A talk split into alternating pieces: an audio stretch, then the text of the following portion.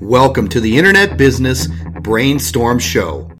Join Terry Lamb as he takes you on the journey of mastering internet marketing and living the dot com lifestyle. A podcast series that will teach you how to create, grow, and monetize an online business in the home business and affiliate marketing niche. You'll find all of Terry's daily content online at followterry.com, which has allowed Terry to earn a six figure monthly income since retiring as an airline captain in 2006. The only question is will you use this powerful information to live the dot com lifestyle just like Terry does every day?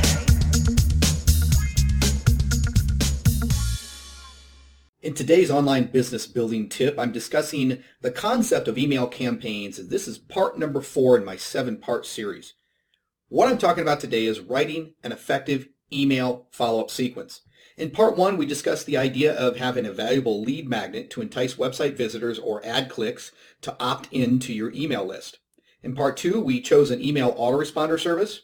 In part three, we integrated a landing page service. And now we'll discuss the simple process of writing effective email follow-up messages. Don't get me wrong, there is no one way to write email follow-ups. However, here, I'll give you some ideas and specifics that have worked for me in my online business and money-making efforts. Of course, your first email has to be centered on delivering your lead magnet or free offer. Yet once the subscriber is on your email list, you will want to follow this psychological email follow-up sequence. I personally send emails that are split between pure value and pure promotion.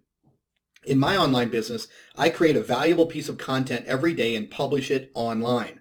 Then, the next morning, I set my email system to email a link to that published content, which is purely of valuable nature. Then, later that day, I often set my follow-up sequence to send out an offer for a tool or service or even a business opportunity. My emails, both value and product offer based, are very short and link to the place I want them to go or the content I published. I do not try to use the email as the sales tool or value-based content. I always make my emails short and link them to where they need to be, whether that be pure content or an offer to purchase something.